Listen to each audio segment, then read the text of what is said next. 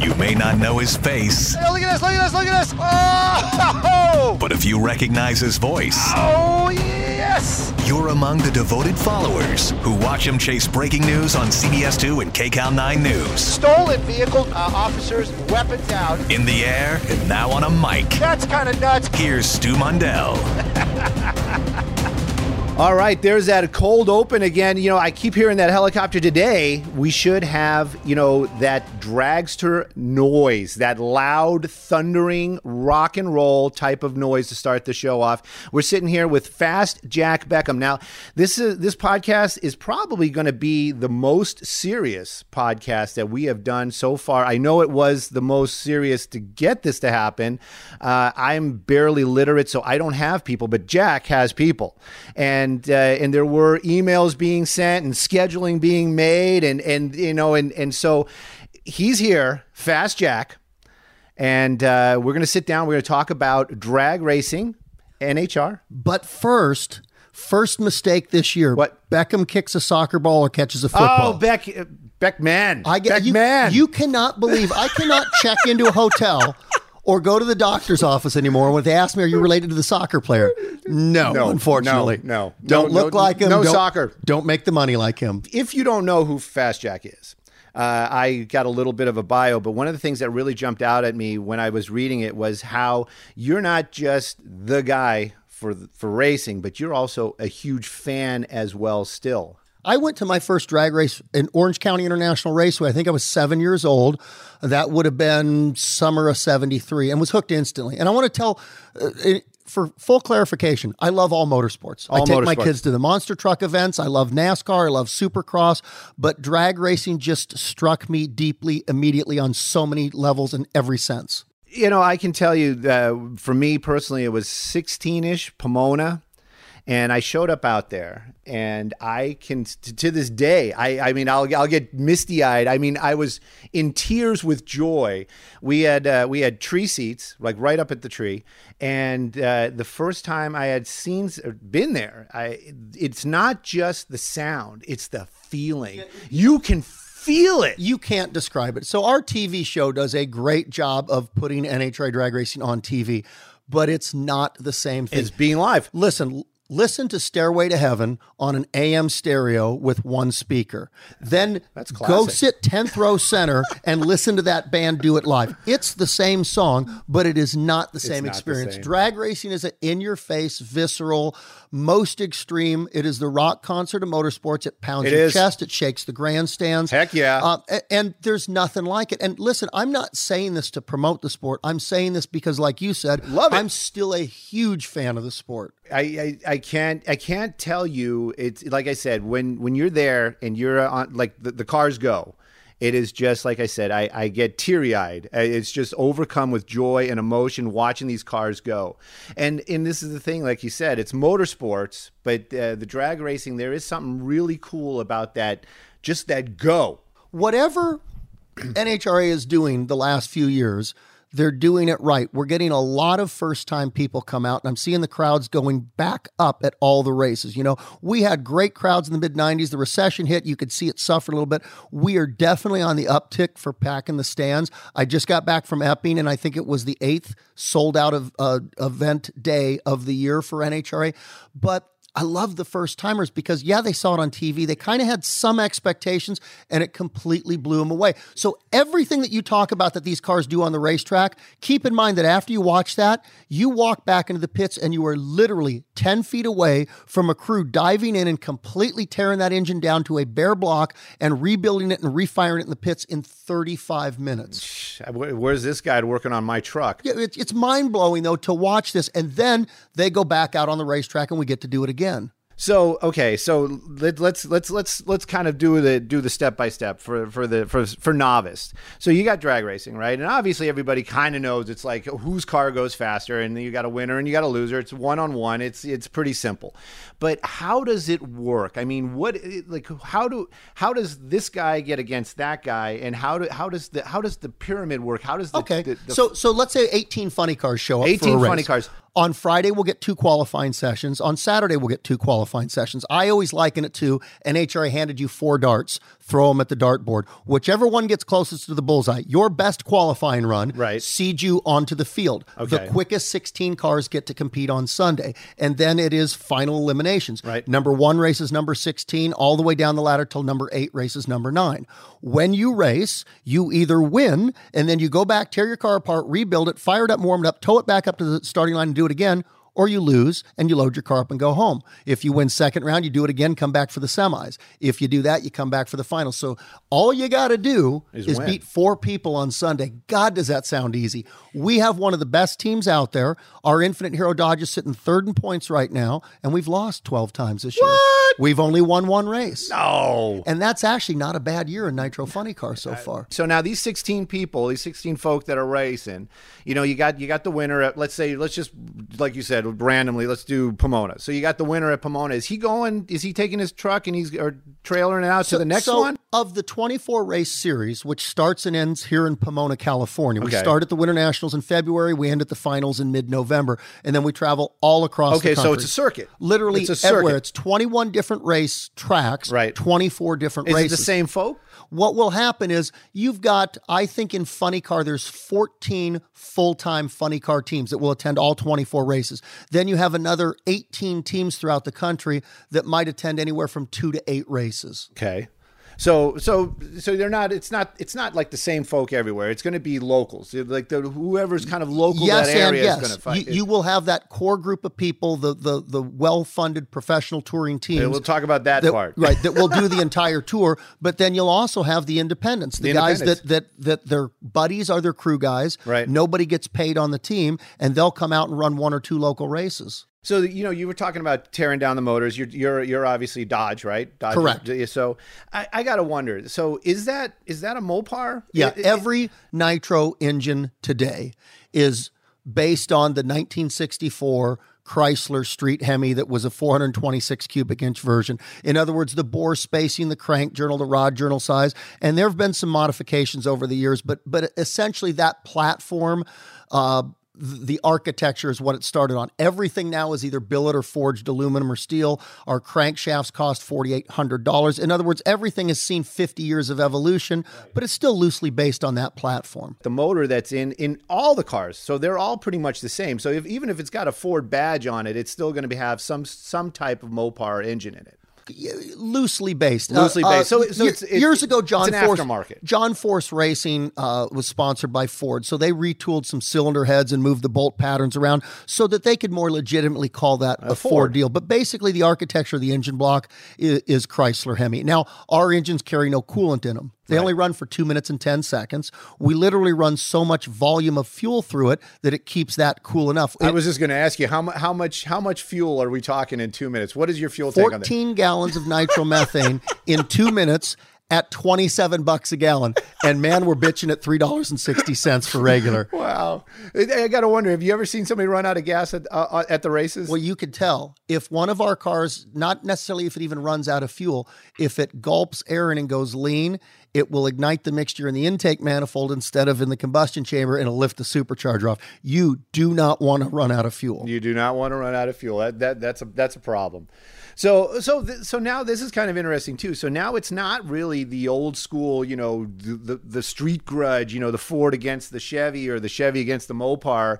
It, it is really team against team. Well, yeah, there's still some rivalry there. Right now, you've got you've got some Mustang bodies, some Camaro bodies, some Dodge Charger bodies, uh, uh, and I said Toyota also the Camry. So really, there's four main manufacturers that are representing out there. So the fans can still cheer for their brand the loyalty. brand loyalty, yeah. right. Uh, and some of them will cheer for the underdog, and some of them will cheer for their driver. You know, John Force is still out here racing. Uh, is he 69 or 70 years He's- old? he's up there. He's a 148 time race winner. There's nobody even remotely close. Second place is my teammate. twenty nine. I've won 29 national You're events, 27 in funny You're car. there. You Yeah, got- you got if, time. if I raced till I was 120, I'd have a tough time catching Ah, John Force. yeah. But it's very interesting in that John Force, as long as you still take care of your eyes, drag racing is is one of the very few sports that you can see people remain competitive. uh, well into the age that they're collecting a Social Security check. There's a gentleman that drives a top fuel car on a part time basis out of Chicago, Chris Karamesines, the Greek, who served in the United States Army during the Nuremberg trials in 1947. He's 86 years old and he's going 300 miles an hour. Now, Heck yeah. Gr- Greek is a freak of nature. Chris No. is just an amazing human being. I wouldn't recommend to the average 86 year old to strap into an 11,000 horsepower car, but drag racing is unique like that. So John Force is really kind of my Babe Ruth Right. and I get to play ball against him. It's it's a, a bit of a pinch me moment. I was in the Air Force on my 21st birthday. He won his first national event. That was 31 years ago, and I get to race against him now. I- I- That's amazing. So, uh, driver, right? And then you got mechanics and you got crew. So, is the driver? Does he get? Does he get out there? Does he get in there? Is he getting dirty? Is he It like pulling stuff On- apart? on some of the independent or is the mechanic like, hey, hey, hey, hey, you, you just just stay over there? Well, so the irony is, is, is the reason I got into drag racing is I love the hands-on aspect. I my very first car was a '68 SS 396 El Camino. I still have the car today. So 396. That, that's that's that's technically it's it's a big block, right? Correct. That's, that's a big block, but that's you. But that's less than like a 400. So you got a 400 small block. Why would you go through with a 396 big block? because it came with that. I'm just messing with you. d- I'm you messing notice, with you. hey, if you and I hit the lotto, we might have something different. It was my first car. Yeah. But anyway, I got into drag racing because I love the hands-on mechanical aspect. I ran my own car for 20 some odd years in the sportsman ranks. And now whenever I pick up a wrench, the crew will confiscate it immediately from me and tell me I'm not allowed to touch the car. Now, some of the independent teams, the driver will do the clutch or the bottom end simply because there's no hired mechanics on that car. They don't have a budget to do something like that. But with the professional teams, we have to make sure that we can make every qualifying pass, every round, service that thing as quickly as possible. So Yeah. my team is three crew chiefs, seven mechanics, and myself. There are 11 of us, and everybody has very specific roles that they need to accomplish. I've, I've watched the teardown every now uh, a couple times on television. I'm not sure what show it was, but it was something with the NHRA, and and it was it, it was you know it's amazing to watch how quickly they tear this thing down and rebuild it, and then it's out there running. And, and of course, what is it? What what kind of horsepower is it putting out 11,000 horsepower. And Fox Sports 1 carries all our shows now. And it, typically they'll run two or three shows per race weekend. And I love the fact that, yes, the stuff on the racetrack is phenomenal. It defies physics, but they do a real good job of bringing the fans into the pits to and, see and what that the crew's and that's doing. part of it too. That that's the huge part of it. I mean, the racing part is like that's the icing on the cake. That totally that- agree with you. it- it- but but the whole putting it together, the anticipation, the building, and then of course just the, the knowledge and the crafts and, and the craftsmanship,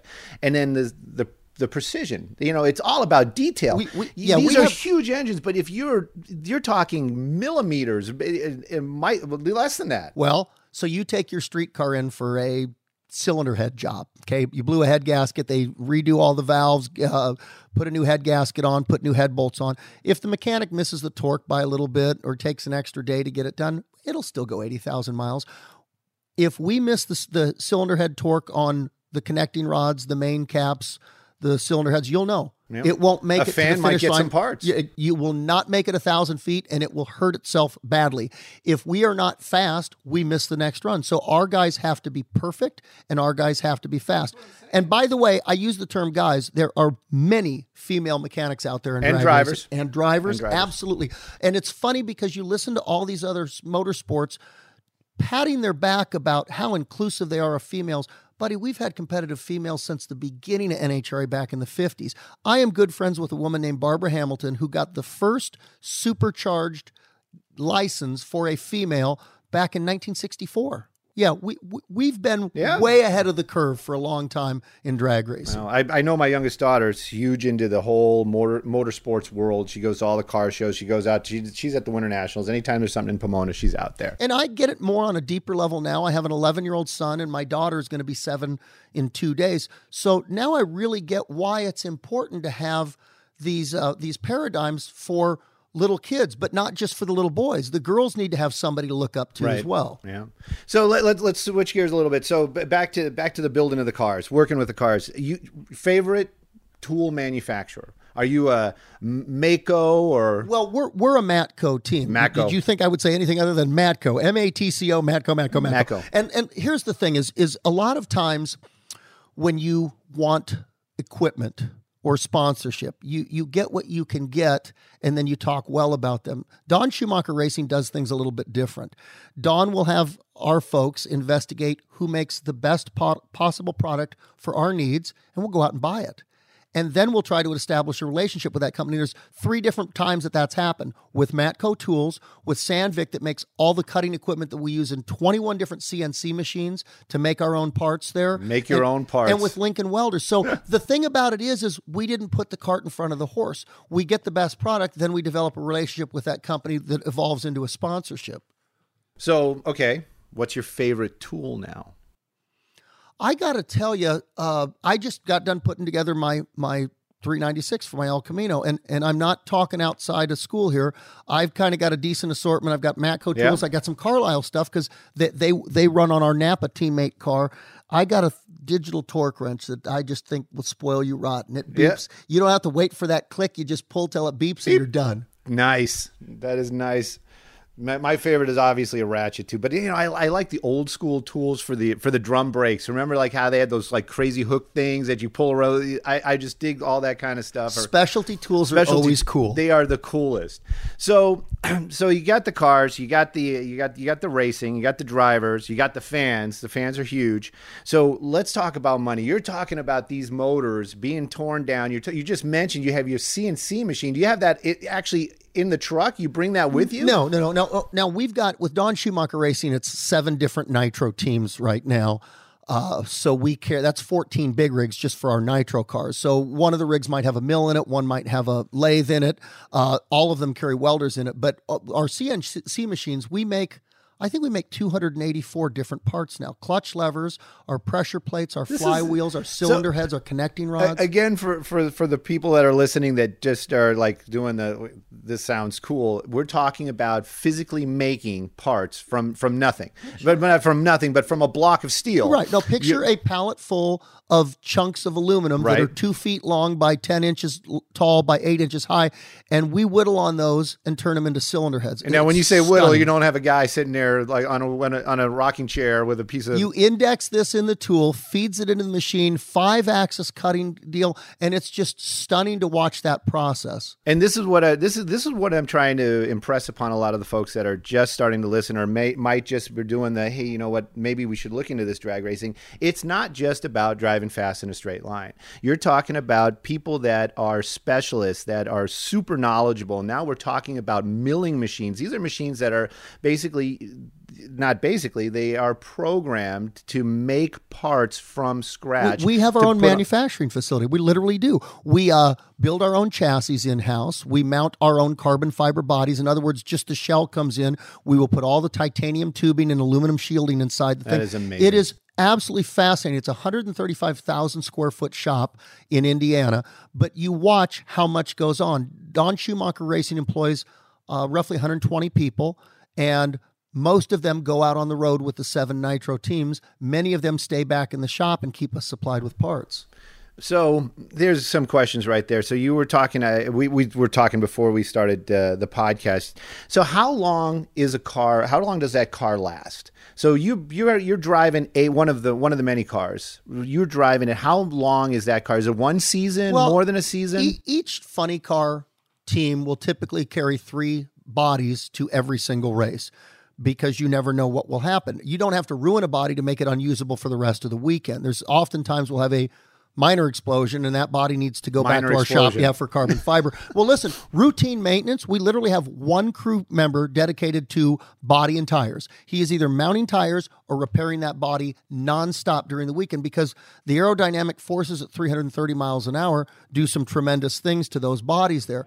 So you're carrying three bodies. You're probably going to hurt two of them beyond repair uh, throughout the course of the season. So each team usually is fed five bodies throughout the year. A chassis, which is chromoly steel.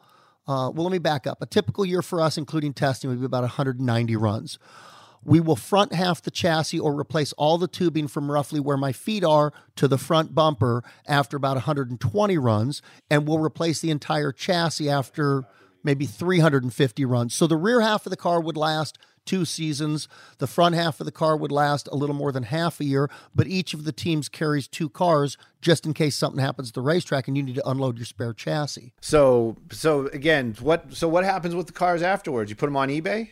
We have a lot of show cars out there. You know, our various sponsors like Mopar and Napa have a big need for these things for pre event promo or for doing conventions. So oftentimes we're short-handed. We're waiting to get more bodies and more so we can get fresh parts out to the race teams and take the used stuff and convert it to a show car. Now, once in a while, we'll help out an independent team if they've blown up something or they need a car. I know we built a chassis for Cruz Pedregon, who's a, a competitor. Not only does he go. run a different make of body, he's sponsored by a, a competing tool company, but Don Schumacher kind of has an adage that he'll sell his parts to the other teams, which caused a, a, a little bit of an issue with all of our crew chiefs because we developed technology to be, to be better. Why would we sell that to somebody else? And Don said, if we can't beat them, I don't have the right people. There you go. There you go.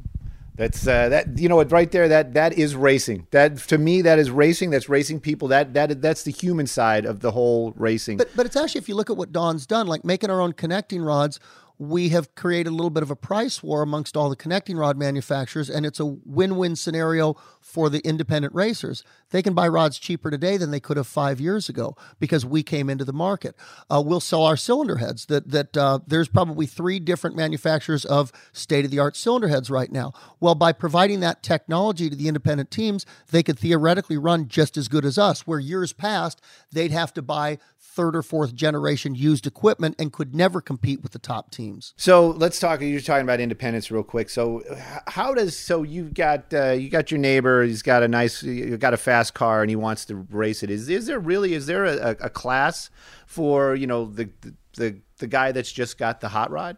Maybe one of the reasons i mean i was hooked on nhra the first time i went to a drag race because of the nitro and the pit access but i think what suck, what sunk the hook further for me is learning that literally anybody could go compete at a drag race this weekend you could take your daily driver there you pass a basic safety check for tech inspection and you can take it down the drag strip so bracket racing think of brackets like parentheses Right. uh, is a grouping of cars that run, let's say bracket three would be cars that run 15 seconds to 20 seconds in the quarter mile. So you would compete against cars that run similarly based on a handicapped start. So it makes it very fair. So it really puts the emphasis on predicting the performance of your car and driving the car consistently. Now that's the entry level. By the way, I still bracket race once a year. I absolutely love it. I'm still very much a sportsman type of mentality. And then you go up to the pro categories, which is virtually unlimited. You run heads up, there's no handicap start. First one to the finish line wins as long as you pass a tech inspection to make sure that you did everything legally afterwards. So what's your uh, what's your advice to the fans right now? Anybody that might be listening that's kind of on the edge, thinking, dude, well, you know, uh, Well, if you've never been, if you've already been to a drag race, I don't You know. To, yeah, I, am preaching to the choir. Uh, You're but dra- done. drag racing, in my opinion, is the most personal, in your face, up close experience you would ever have. And I think that fans truly don't understand how much you can immerse yourself in the sport. You can watch the cars run in the stands. You can see 12 different categories from pro stock motorcycles uh, to wheel standing super stockers all the way up to the nitro cars.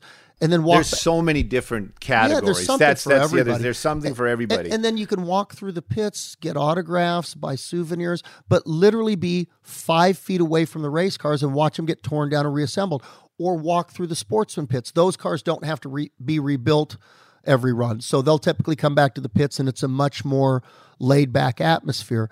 And interact with them and ask questions about their cars.